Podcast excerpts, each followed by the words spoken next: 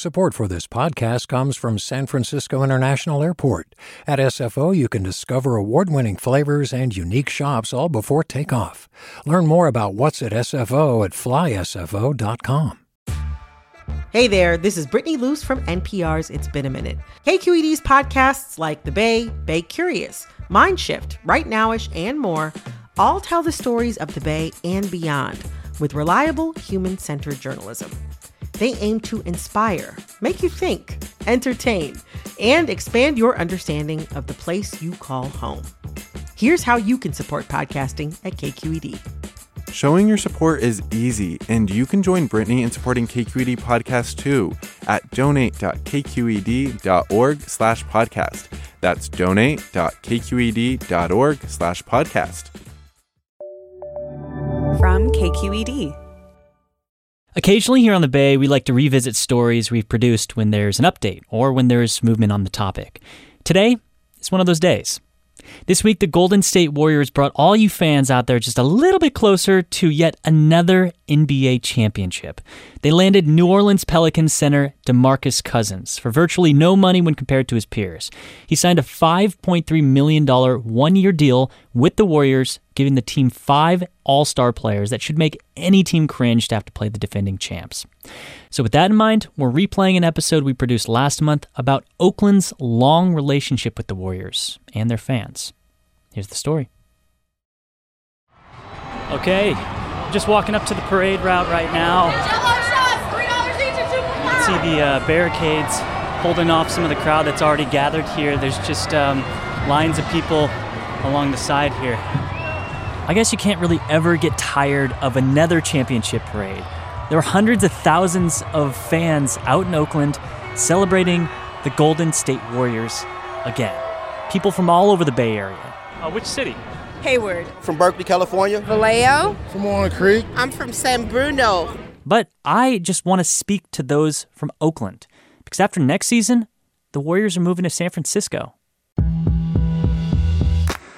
When the Warriors move across the bay to San Francisco, is that going to be hard on you? No, I'm still gonna be a Warriors fan until the death. Still gonna love. I'm still gonna love them. It's Golden State. It's not Oakland. It's Golden State. I'm wearing a shirt that says Oakland Warriors only for one reason and one reason only. They bounce the ball in Oakland. We build great teams. and then they go somewhere else to be a superstar. Today, why some Warriors fans from Oakland say their relationship is complicated. I'm Devin Katayama. Welcome to the Bay. growing up a Warriors fan um, was interesting in that it was really a pretty uh, sordid existence. Lukas Brekke-Miesner has lived in Oakland his whole life. He's a third generation Oaklander. He says he was raised in a household that stressed Oakland over everything. That was the local team, and the way I was raised, you know, the local teams were our teams. My parents are both from, from East Oakland, so you know these were our community teams, and the Warriors, in my sort of when I'm paying more attention now, we're we're pretty crappy. Part of Oakland team loyalty to me always meant that you suffered through some pretty terrible teams. The fan base was there when you weren't winning, guys. Uh, when Steph wasn't twirling like he twirling and doing threes from, you know, way downtown. When you weren't doing that, we, you know, we were supporting you, you know, the fan base. That's important. The A's in in the 90s had some terrible teams. Oakland taking the field and trailing three games to none and facing elimination. The Raiders, you know, didn't return until 95 96, Raiders will play in Oakland this Saturday for the first time since agreeing to come back. and they were terrible um, for most of those years up until maybe 01 02. So the only blip for a lot of us was that 07 We Believe team And we are final seconds. beating a one seed. Still almost ranks higher for a lot of us than than winning a championship. I was at that game. It was the mo- it was it was almost a religious experience. I'm not a religious man, but it, it was amazing. As the confetti comes from above. 111.86. The final score. It was it felt like Oakland in a microcosm. You're the you're the team that's not supposed to be there, or you're the city that's not supposed to be there. Eight team upset a one seed and you not only overcome a deficit. Out of 20 seconds, four on the uh, shot clock. You do it with a really fun cast of characters. The man of We Believe. Right, you do it with Stephen Jackson, who at that point was more famous for going into the stands and the malice at the Yeah. palace. This has potential to be serious if they don't get between. And so you're like, oh, you got the tough guy. You had Jason Richardson, who, Yeah. you know, for a lot of us, that was our favorite player of that era. He was kind of at the end of his tenure. Richardson knocks down another. And Baron Davis was such a. Baron Davis, uh, I mean, yeah. he, he wasn't on the Warriors for long, but he was such a magnetic player. Davis gets inside. Oh, I, I always felt like there were more Laker fans in the Bay Area than there were Warrior fans. I was a Warrior fan when people used to talk bad about me because we were losing and everything, but I was still a Warriors fan because I Bay Pride. And uh, now that we're winning, you know, the eggs in their face. You didn't have the cool jersey. You, no one on your team had a signature shoe. There was nothing really to take pride in, and so it felt like sort of a. It felt like a club. You know, you all suffered together, and there was something about that that um, that brought you together. And I think like being a child and and meeting Latrell Sprewell and having it totally crush everything I, I hoped for. Right, Latrell was the closest thing we had to a superstar for so long, and. Uh, you know, he shows up hella high to, you know, Brookfield Park when we're there to meet him with our little basketball rec league team and feeling like, man, Now on up close, he was one of the NBA's least known All Stars until he attacked his head coach. Latrell Sprewell is up close. to love these guys, you really just gotta ignore a lot of stuff. What they do on the court, what they do off the court.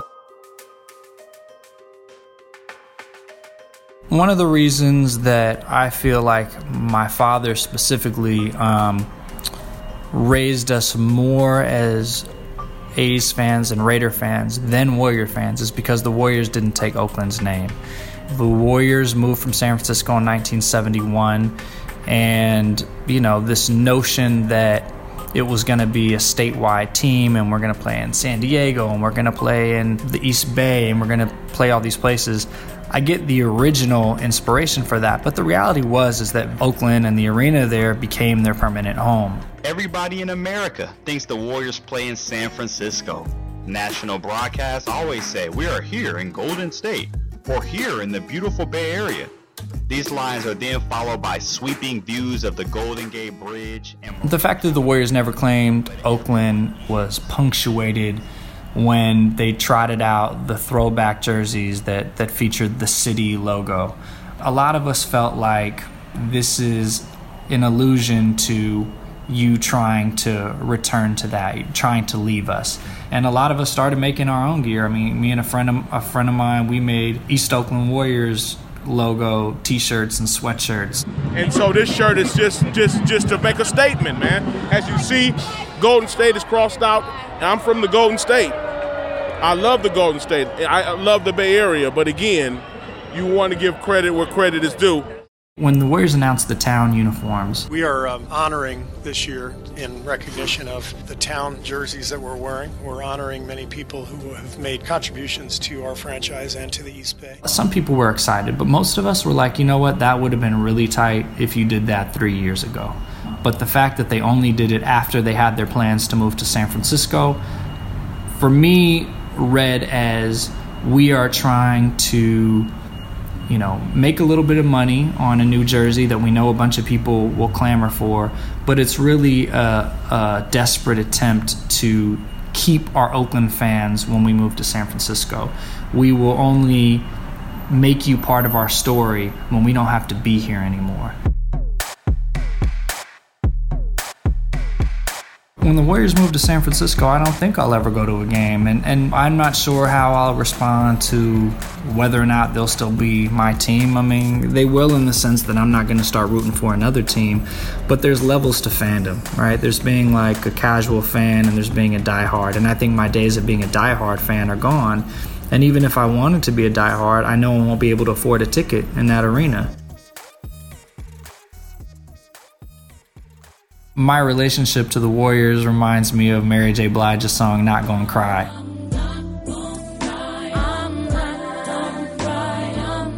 You know, I was your lover and your secretary, like just being there, being holding someone down in sort of their darkest moments, which we have as Warriors fans.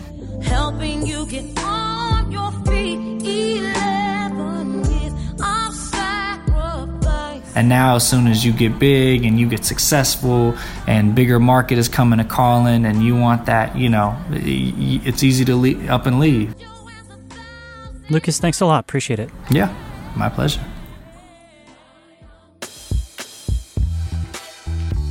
When I was a kid, I probably wouldn't have cared if the team moved from Oakland to San Francisco. I never visited Oakland, I always visited San Francisco. But now, as an adult who lives in Oakland, who reports on stories about gentrification, about the city's identity, and how it's losing a lot of that identity, the identity that people say they really care about. Now I just see the Warriors move from Oakland to San Francisco as one more thing the city's losing. I want to know what you think about the Warriors' move from Oakland to San Francisco. You can tweet at us. I'm at Radio Devin, or you can just use the hashtag the Bay KQED. That's it for today. I'm Devin Katayama. You've been listening to the Bay.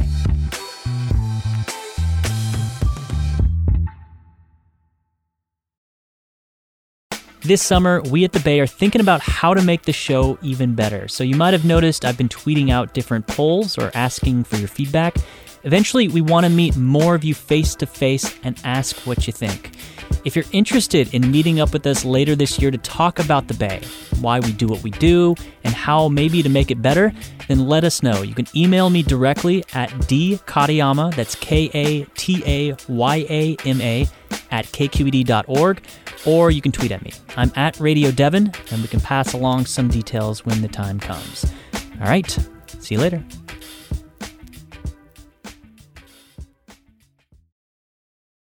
Do you love learning about the San Francisco Bay Area? Its history, its people, its unique blend of cultures? Then you should check out the Bay Curious book. I'm Katrina Schwartz, editor and producer on the Bay Curious podcast, and I'm here to let you know that for the month of May, we've worked out a sweet deal for KQED podcast listeners. Right now, you can get the Bay Curious ebook for $1.99. That's right, $1.99. Just search for Bay Curious wherever you get your ebooks or find a link in our show notes. This offer does expire at the end of the month, though, so you'll want to act on it fast. Happy reading!